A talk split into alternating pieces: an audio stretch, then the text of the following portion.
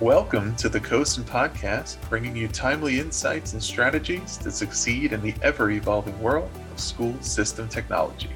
On each episode, you'll hear from certified education technology leaders, visionary district changemakers, and instructional experts who will discuss the technology topics making a difference in schools today. And now, enjoy today's show. Welcome, listeners, to today's episode of the COSN Podcast, the third in our three part series presented by eGlass. Our guests today are longtime educator and EdTech leader Jon Corippo and e learning pioneer Dr. Sonny Magana. Thanks to you both for being here.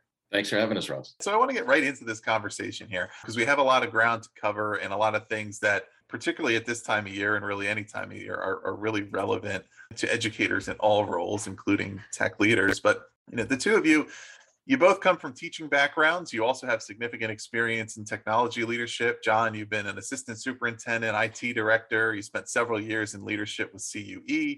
Uh, Sonny, you've been involved with online learning for over 25 years. You know, you founded and served as principal of a cyber school. You've done widely recognized research on instructional technology. So you have that great blend of all the different types of experience that that dynamics that are fitting together right within our schools and districts.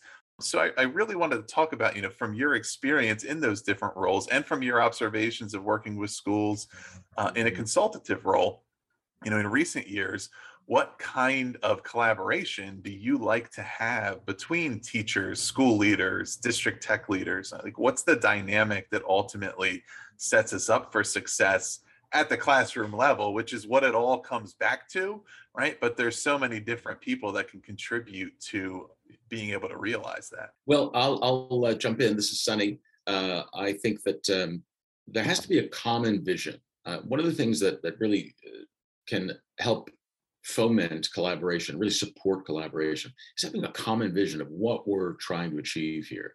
And the only way we can have a common vision is if everybody comes to the table and decides that, you know, what what our goal is is not just merely access to technology, although that's really important. Having access, uh, equitable and universal access is really important. Rather, I think we need to look beyond um, indicators for those um, uh, successes that really fo- uh, focus on impact. Um, so having conversation around vision and being able to measure what is done in order to determine reasonably what is the impact of our investments in technology, our investments in infrastructure, our investments in personnel uh, on student learning productivity. And so that's that's been like a hallmark of success in systems where I've worked, where we have a common vision, we have a common language to discuss the innovations that are possible technology, and a reliable and rigorous way to measure the impact. You need those three things to really establish a meaningful um, collaborative uh, approach to systemic ed reform right here, right now. Jon, what do you think? Coming from, you know, most of my years were in the classroom, but I've done, I've, I've been on both sides of the fence, if, if that works as an analogy. And I want to uh, plus one what you said, Sonny. I think what I see in real life sometimes is that the the technology group they have their own set of initiatives, and there's not always empathy for what the classroom teacher needs, right? So, and, and it's not um, the teacher is the same way. The teacher doesn't necessarily have empathy for what the technology teacher, I mean, the technology department's needs are. For example, how many times have we seen teachers that start using an app that's not approved uh, on in terms of student safety, right? So there's this kind of duality to it. The, the most beloved technology directors that I know that are beloved by the teachers they work with um, are the ones who spend some time in the classrooms and really are good listeners to what the needs are. Because for my, in my opinion, in my estimation, um, if there's a tie, the tie has to go to learning with an eye on safety, right? So, like for example, last year I was in a school, uh, I was teaching. I went back to the classroom for one year to get my, you know, I wanted to get oriented towards what the state of the art is. And one day the the, uh, my my building IT guy came by and said, "How's the internet working?" And I said, "It kind of sucks like every day." And he goes, "Well, everybody's on the network today. You guys, this is a two-year-old school. Everybody being on the network should not wreck the network." So that's my perspective, and I, I agree with Sonny. You know, both sides have needs. Both sides need to have empathy for each other. But the bottom line is, how is this facilitating learning? Yeah, and that's that's the common thread. It really has to be about facilitating learning and and being able to have some sort of reasonable measure on return on investment, and that's been absent thus far in the narrative nationally. Uh, mean reasonable and uh, uh, reliable way to measure ROI. Right, and, and something that's been interesting, and I and from each of your individual perspectives, I'm sure there's parts of it because of the work you've been doing over several many many years that's frustrating. And other parts that is exciting and encouraging is how many of these ideas have reached a level of acceleration over the course of the pandemic in the way that more people within school districts have gained a brand new perspective on whether it's the ways in which technology infrastructure should be built and used, the appropriate ways to set up for personalized learning or more flexible student learning, or things like just how everybody has had new opportunities to to develop some of that empathy that you're talking about. You know, we've we've had conversations on this podcast with CTOs at the district level who have been thinking a lot about social emotional learning over the past year, which is not typically something that would be within their purview necessarily, but now they have a different way that they need to be involved in helping to support students. And they're seeing, okay, this actually is something that I can make a difference in, right? Because I can see what the teachers need, I can see what the students need, and now we can collaborate for that. So a lot of that, of course, is coming about because of environmental factors that none of us wish to happen and yet there are some areas there where it can help us to move forward in some of these things. And a big part of the context for this conversation is that our education system in the US hasn't really changed much in the last century, right? I mean, of course, in various districts and schools, there's a lot of innovative practices, a lot of, you know, wonderful educators, great leaders, but on a system level, foundationally, what schools look like, what the model of K 12 is, is very similar to the way it was in you know the early 20th century. With this collaborative approach and it, how does this relate to the way we work together? I mean for example how do we strengthen those collaborations between those different roles so that innovative ideas that are happening in these different pockets are getting implemented at scale? So that we're tapping into okay this teacher is doing something really interesting and you know we want to take that to the rest of our district. This person in our technology department, this curriculum leader has these excellent ideas and this great stuff is happening, but we if it's happening in isolation, we want to really get that out to the, to the the rest of the district. So, Jon, from your point of view, because you had opportunities, of course, to move through some different roles, and I'm, I'm sure that all of a sudden, you know, your perspective shifted. I mean, uh, we'll start with you. What do you kind of think about how we can make more progress toward that kind of change? Well, and what you've described, Ross, and I think Sonny will back me up on this. This is every school district in America, uh, and then every school in America. I visit a lot of schools. Sonny visits a lot of schools. Every single school thinks that they've got a unique situation. They believe that their situation is unique, and I'm like, uh, I can already tell you the top three things we want to work on, and they look at me like, "How are you so Svengali?" And you know, and I go, because the basic system is the same everywhere. The basic problem is the same everywhere. So one of the positive things about the COVID scenario that I would say is we learned that IT administration and classroom people could work very quickly to set up Zoom accounts. Turn that around in two weeks. How many districts went one to one for the first time ever in two weeks? Right. So I think there's a pretty cool model for the idea that we can be agile. So that's my first half of the question. The second half of my answer uh, to the question is going to be that if you've got a teacher that's doing something right, nothing, nothing will grow that faster than having people come and watch them do it in context. So getting principals to come and see what it looks like, right? And a lot of times people will they think of that as an extra or an add-on so they don't get the sub days or they can't make the meeting because they're doing administrative stuff going and seeing what it looks like. And I'll I'll just end with this analogy so Sonny gets time too. You could tell me what a Formula One race sounds like, but once you go, you're like, dude, that's crazy. It's way better than YouTube. And so having those teachers um, having people come and visit and see what the flow and the use of, of that is, and then having those same teachers go out and demonstrate that to other people's uh, classrooms, nothing makes change faster than that. Nothing. Right. Yeah, Sonny, because there really are some of these must-haves, right? At, at a at a school level, you know, even uh, also the district level, but even at a school level, to say, okay, before we are going to be able to scale up this amazing thing this teacher is doing, we need a certain infrastructure here at the school to be able to work up to that. What what does that look like? Yeah, absolutely. I, I did get to your uh, initial point of the question.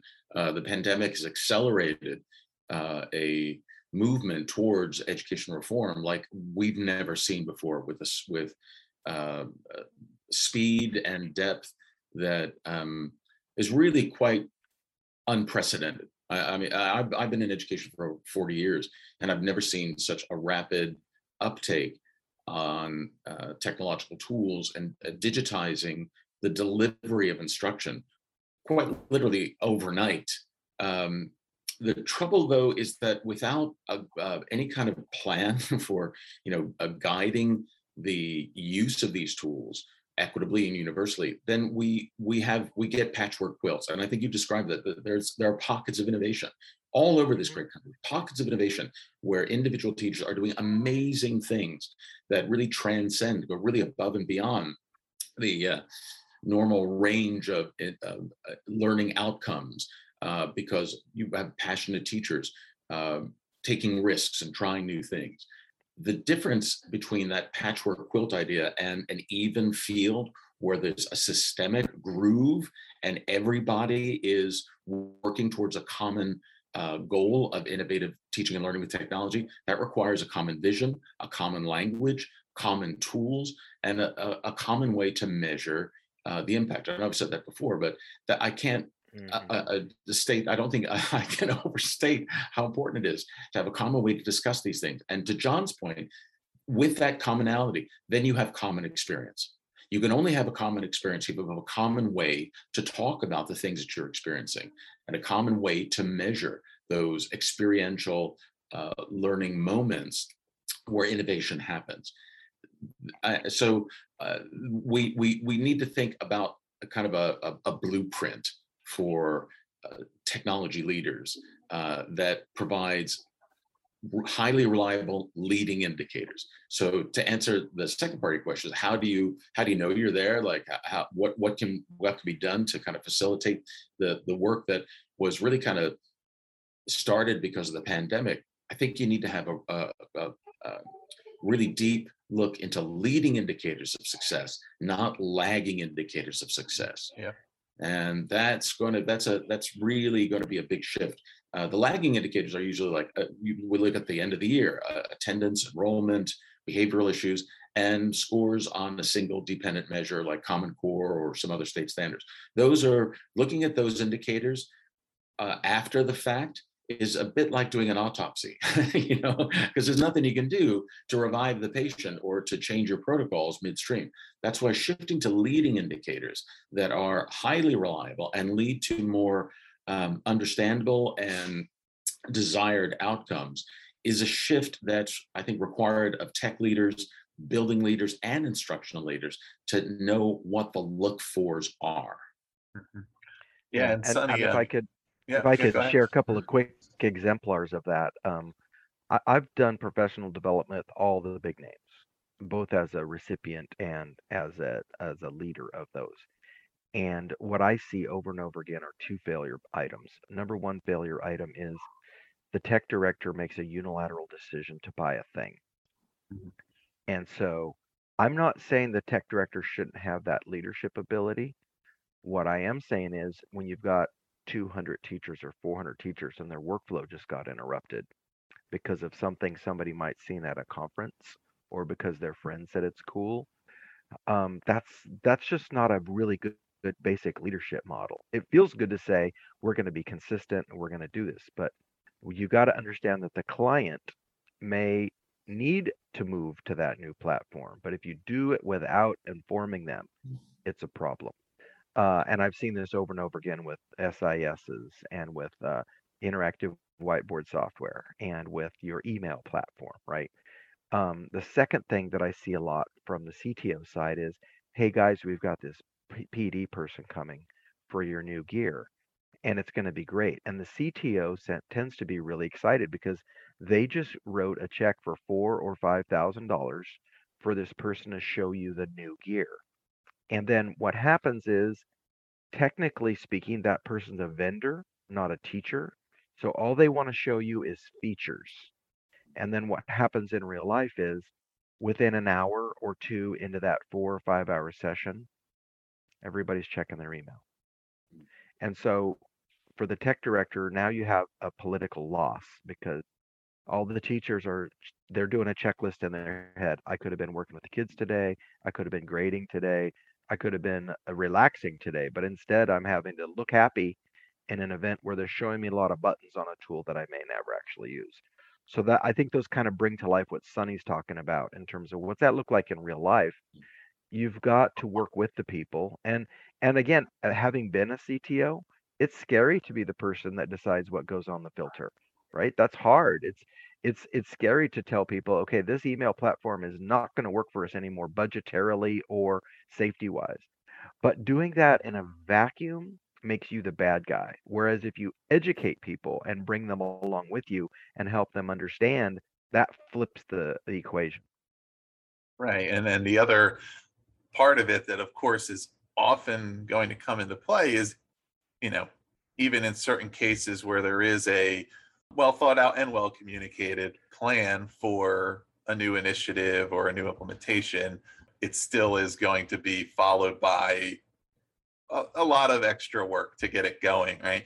And one of the things that, you know, Sonny, you referenced this and it kind of relates to some of the ideas that we surfaced before we started the, the show here is the ROI idea. And the fact mm-hmm. is like the ROI on your initiatives is impacted both by the inputs and the outcomes, right? so you can have two equal things that each achieve very similar results and yet what you had to do to get those results is really impacting like which one was most worthwhile or which one was worth doing. And it is you know it's early in the school year still but after the past couple of years we've had it's definitely not too early to talk about burnout.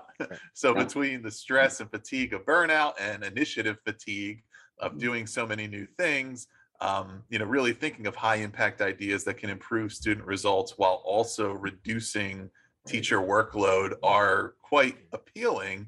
And so, you know, we've we've really talked about a lot of the different points, you know, of that conversation and, and what that needs to look like. But you know, can you kind of talk through a little bit more? Like what are some of these like when you have those as specific goals, we need to do both of these together because this is how we make sure that not only it's impactful but also sustainable right? And that we maintain that buy-in. What are some of the ways to work toward that in ensuring that we don't lose sight of either either one of those things? Yeah uh, th- thanks very much. Uh, i uh, was fortunate that i started uh, the first cyber school model uh, in the country in 1995 with some other uh, progressive educators. And we were fortunate because we had an opportunity to try something new to take a risk.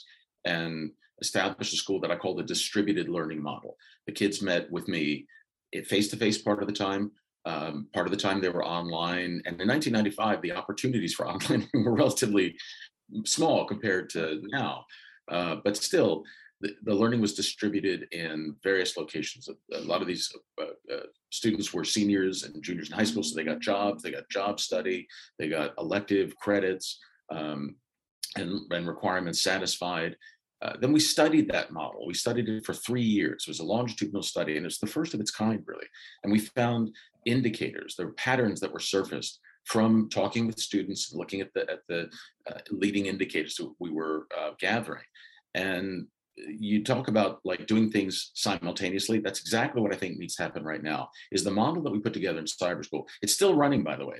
The the school is still functioning, serving the needs of kids, and was really not terribly disrupted by the global pandemic, as you can imagine, because the system and the culture was already focused on di- uh, distributing learning 24 7, 365. not just September to June and Monday through uh, Friday, eight to three.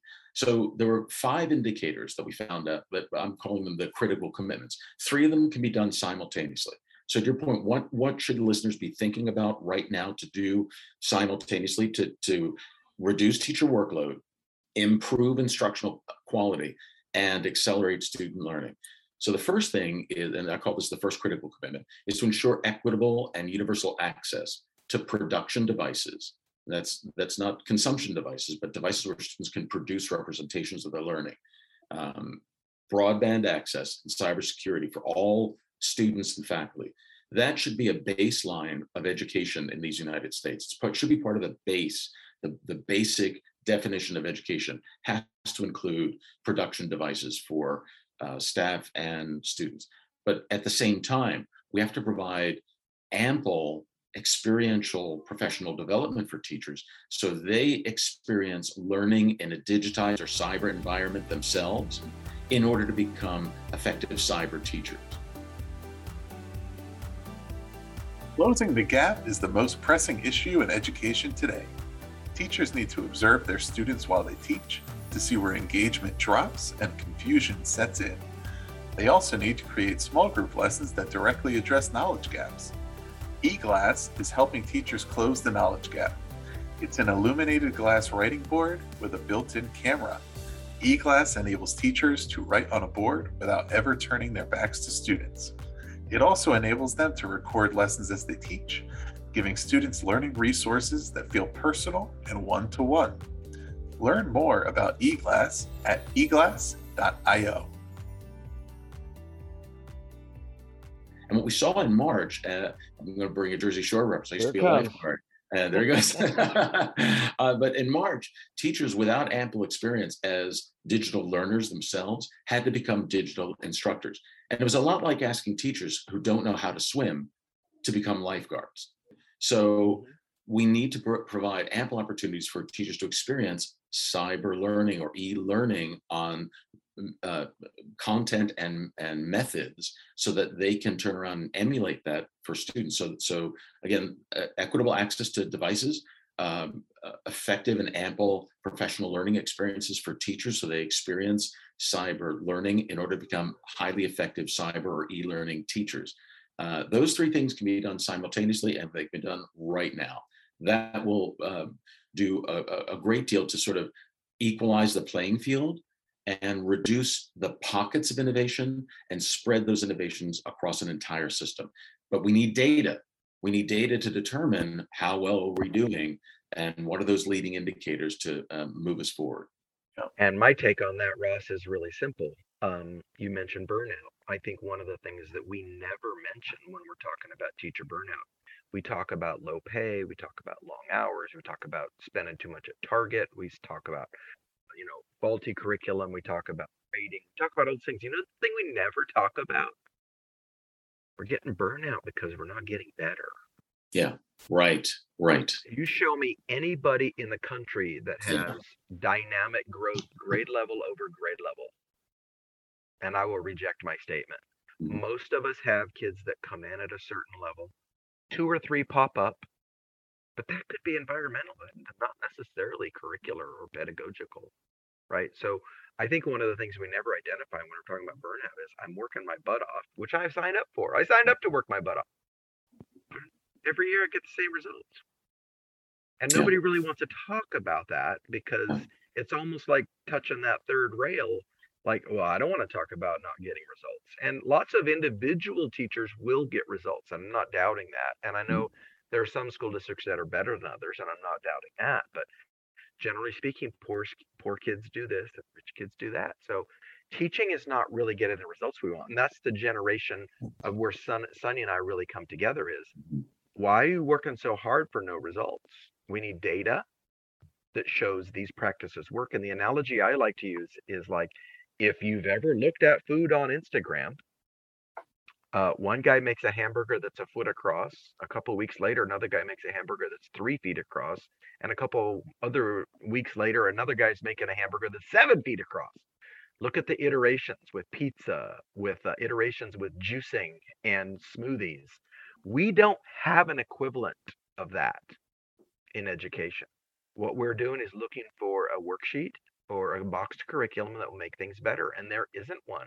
And I'll just wrap up this little uh, anecdote with this commentary that I share with teachers a lot. I just hired Sonny to be my football coach. Sonny, here's your big brand boxed curriculum for football. I need you ready for the state playoffs by December. Where's my scope and sequence? Yeah. Do you don't Oh, hire football coaches like that. And I can extend that logic to your FFA teacher. I can extend that logic to your art teacher. I can extend that logic to your cheerleading coach, your ASB person, your uh, yearbook teacher. But as soon as I hit the core subjects, here comes the box. Soon as I hit the core subjects, the art starts to go away and the self sufficiency starts to go away and the innovation starts to go away.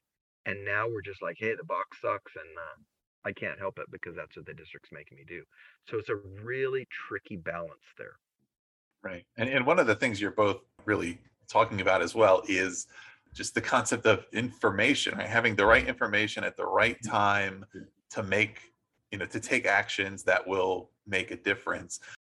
And a lot of ways, technology is a really useful tool to helping us do that, but it's not going to do that unless we know what our goal is and what we're trying to achieve. So, you know, Jon, to your analogy of hiring a new football coach, if I hire Sonny to be my football coach in June and the season starts in September and but I don't tell him how the team did last year, what players were on the team last year, what these Right. players know about football or who plays what position or I'm gonna you know, a week figuring that he'll out. eventually figure it out, but he might not figure it out till halfway through the year and we've already lost, you know, half our games and by the end of the year we're playing great, but like eh, in aggregate we didn't really get where we wanted to go, right? The same thing happens across the K to 12 grade span, right? In a district where even if the first grade and second grade and every teacher is really good, but they have no idea what the other teacher was doing. And they have no way of knowing when the students enter the classroom. Right. How, how prepared are they? You're going to err on the we- side. Right. of we have caution. to. uh, I, every teacher I know, especially at the high school level, they'll burn a good month of the year Right. on quote review. And one of the big flips I had was I realized that every year the product that I was getting from the previous class would have a significant amount of errors and issues. So what I did instead of treating the kids like they needed to be reviewed, I just switched it to boot camp. They, we don't have football review. You don't go, hey guys, let's review last year's offense for the first month. They just take you wherever you are. They assume that, in fact, I love the analogy the Navy SEALs do. You've got to be like in the top 5% of applicants just to get considered to get into the, Na- to the Navy SEALs. And um, their mantra is we're going to teach you to walk correctly, and then we're going to teach you to run correctly, and then we're going to roll faster every day. So my boot up process only takes two or three weeks. I'm picking up two to five weeks. And the kids feel like there's momentum right out of the gate with protocols and a smart start logic, which is let's boot camp this thing instead of, okay, guys, uh, I know your last year's teacher didn't do a good job. You know, I'm going to have to remind you of things that you already know. And here's what this looks like when you add data, Sonny. I went to a school, I will not say where, in December. I visited a third grade teacher and I said, Hey, what do you want to work on? And she said, Let's do some multiplication. I think they're just about ready. And then we did an EduProtocol called the Fast and Curious. On the first round, her third graders were 94% on multiplication. And you know what I realized, Ross? She had just drug a bunch of kids who knew multiplication through a September, October, November sequence of addition and subtraction.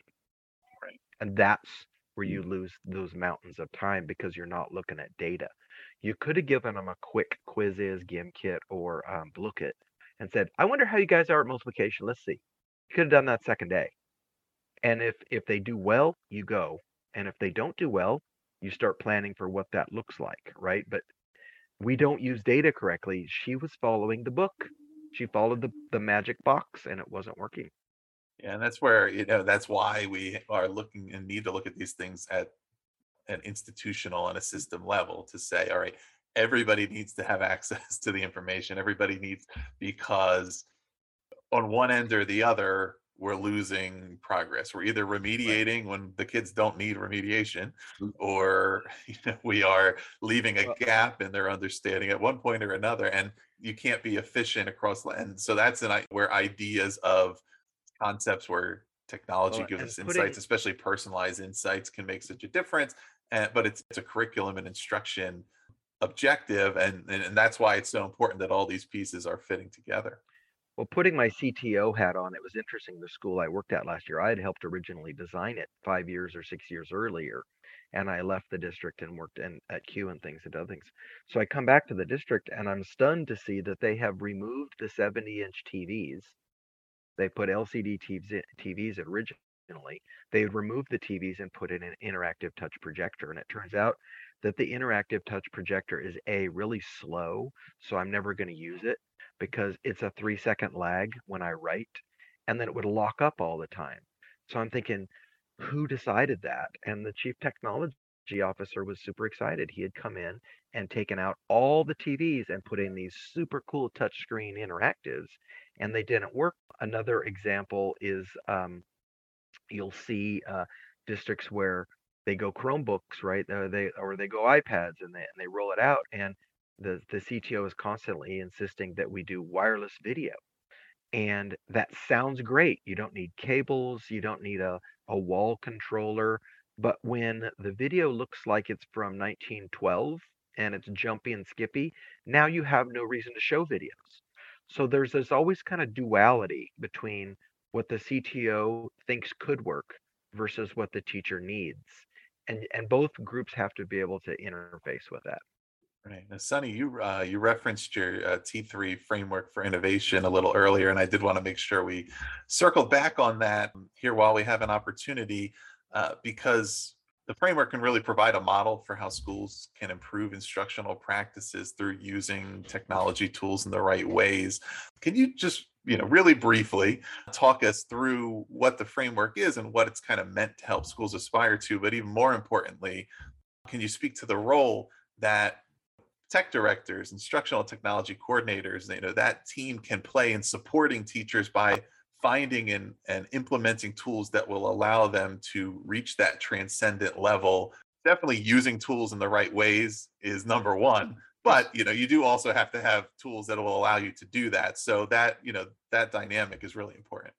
It is really important. And thanks very much. Yeah, the T3 framework is something that I synthesized from 40 years of research on uh, technology, pedagogy, and the impact on learning. So I, uh, at a, CoSN conference some, some years ago, I said, you know, I'm only interested in three things, impact, impact, and impact, impact on learning. So I, I put together this framework uh, to synthesize these methods that work. And T3 really stands for three different domains of learning, translational, transformational, and transcendent. Those are the three phases of learning in the T3 framework translational, transformational, and transcendent. So let me briefly explain. Translational learning is surface learning, where students are translating some new information into their cognitive schema. And you can use technology tools to automate uh, teaching and learning tasks that facilitate students acquiring surface level knowledge. Uh, or students can consume content uh, in a digital format instead of a book or some other analog uh, delivery system. That's translational learning. It's important, but on its own, it does not have a, a big impact on learning. In fact, John Hattie did a meta-analysis showing that the, the overall impact of, of translational learning, that's just automating teaching tasks and learning tasks and providing digital consumption, is an effect size of 0.34, which is really low, and it's been very low for too long. I think we need to get to another level, which I call transformational. And that's where students are producing, they're actively engaged in producing representations of learning. They're expressing themselves and they're actively involved in teaching other students.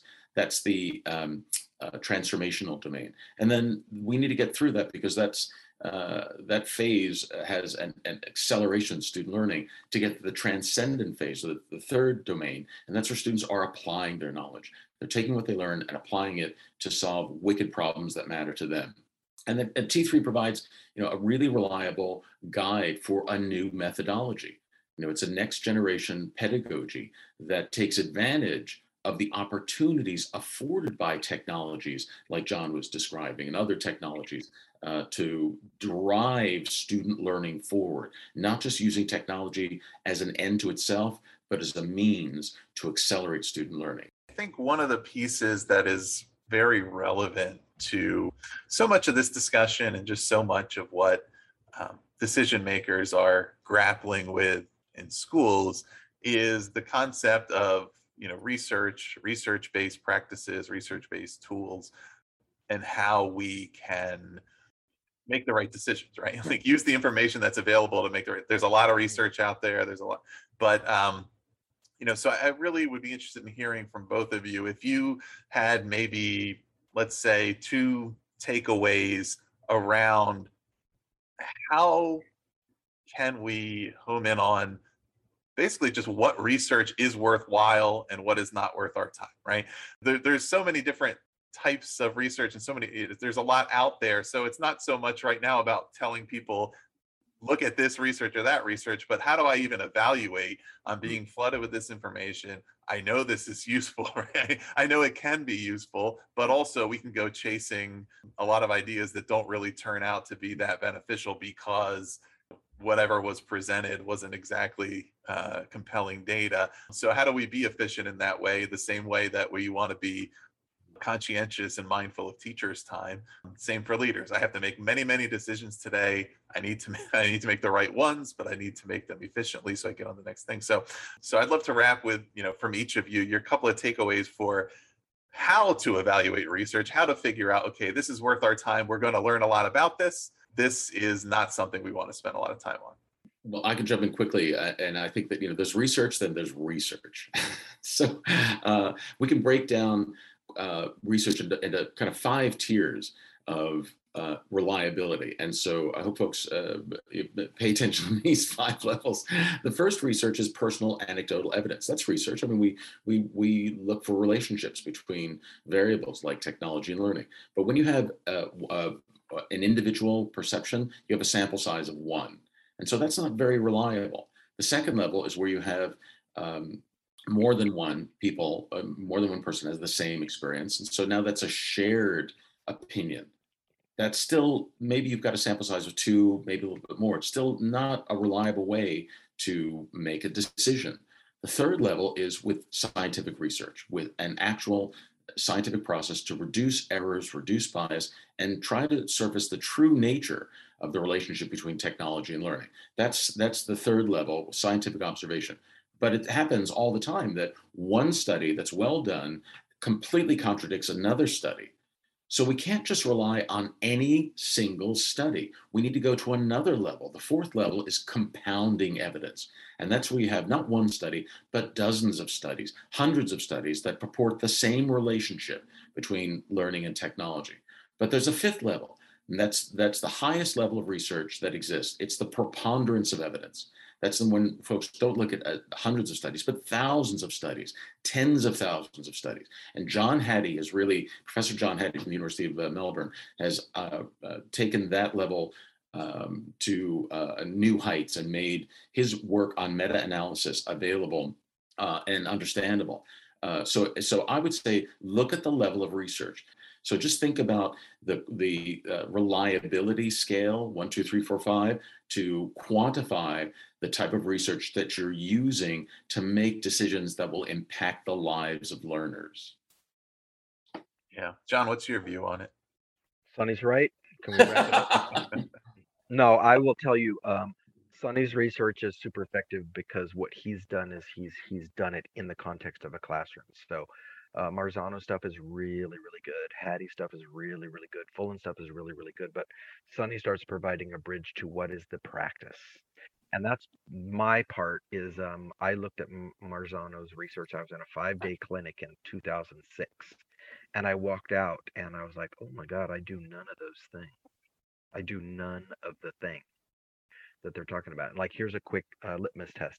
Give me one cool lesson you do with non non um, non-linguistic representation. Quick, give me one off the top of your head. And I couldn't do it. Uh, tell me how often your kids are actually deciding on similarities and differences. That's a 45% effect size by Marzano's numbers, right? That's huge. And um, I don't think having 10 year old Ross read a story and saying reflect is going to represent uh, similarities and differences. So, what I've done with the EduProtocol side is think of what I what we build on protocols is the living manifestation of what these practices look like. And um, Sonny's now using EduProtocols in his admin professional development, and people are raving because they're truly working on the material. So Sonny doesn't do popsicle sticks. Sonny doesn't say turn and talk. Sonny gives them real activities that they can actually use that pedagogical practice with their staff when they go back. And at the last face-to-face event I was at, one of the um, admins came up and said, "Oh my God, Sonny did all these protocols. They were so good, and I just took them right back and did it with my staff." And I was like, "Ah." So that's the yin and yang of what Sonny and I do, right? He understands what the need is in the classroom, and he developed research that shows how to increase the outcome. I'm on the receiving end. I'm like, well, I'm seeing all this research, but if I'm a principal and I can't explain to teachers how to get there, it's just theory at that point, right? It's like saying, "Hey, we should go to the, a black hole someday." Well, I don't have a spaceship. I don't have a budget. That sounds great. Oh, scores should go up. Yeah, but I don't have a plan. I'm just going to keep getting through the book. So that that's kind of the harmony and rhythm of what Yeah. Sonny and I do. And it's a great harmony is exactly the word I would describe because research only gives us guidance. I mean, it's important that we have the most reliable, highest quality guidance, but it just provide provides guidance. It's making research actionable. No research without action, and no action without research. Excellent. Well, thank you, Jon and Sonny, for being with us here on the CoSN podcast. Listeners, make sure you're subscribed on your preferred platform Apple, Spotify, Google, and many more. And if you are one of our Apple listeners, we always appreciate a five star review to help other tech leaders find out about the show. Thank you for listening to this episode of the CoSN podcast, produced in partnership with MindRocket Media Group. Visit mindrocketmediagroup.com to connect with our expert team and learn how we can support your education industry, communications, and marketing goals. And to make sure you never miss an episode of the podcast, subscribe on Apple, Spotify, Google Podcasts, or your favorite podcast app. You can also listen to each new episode on edcircuit.com or cosn.org.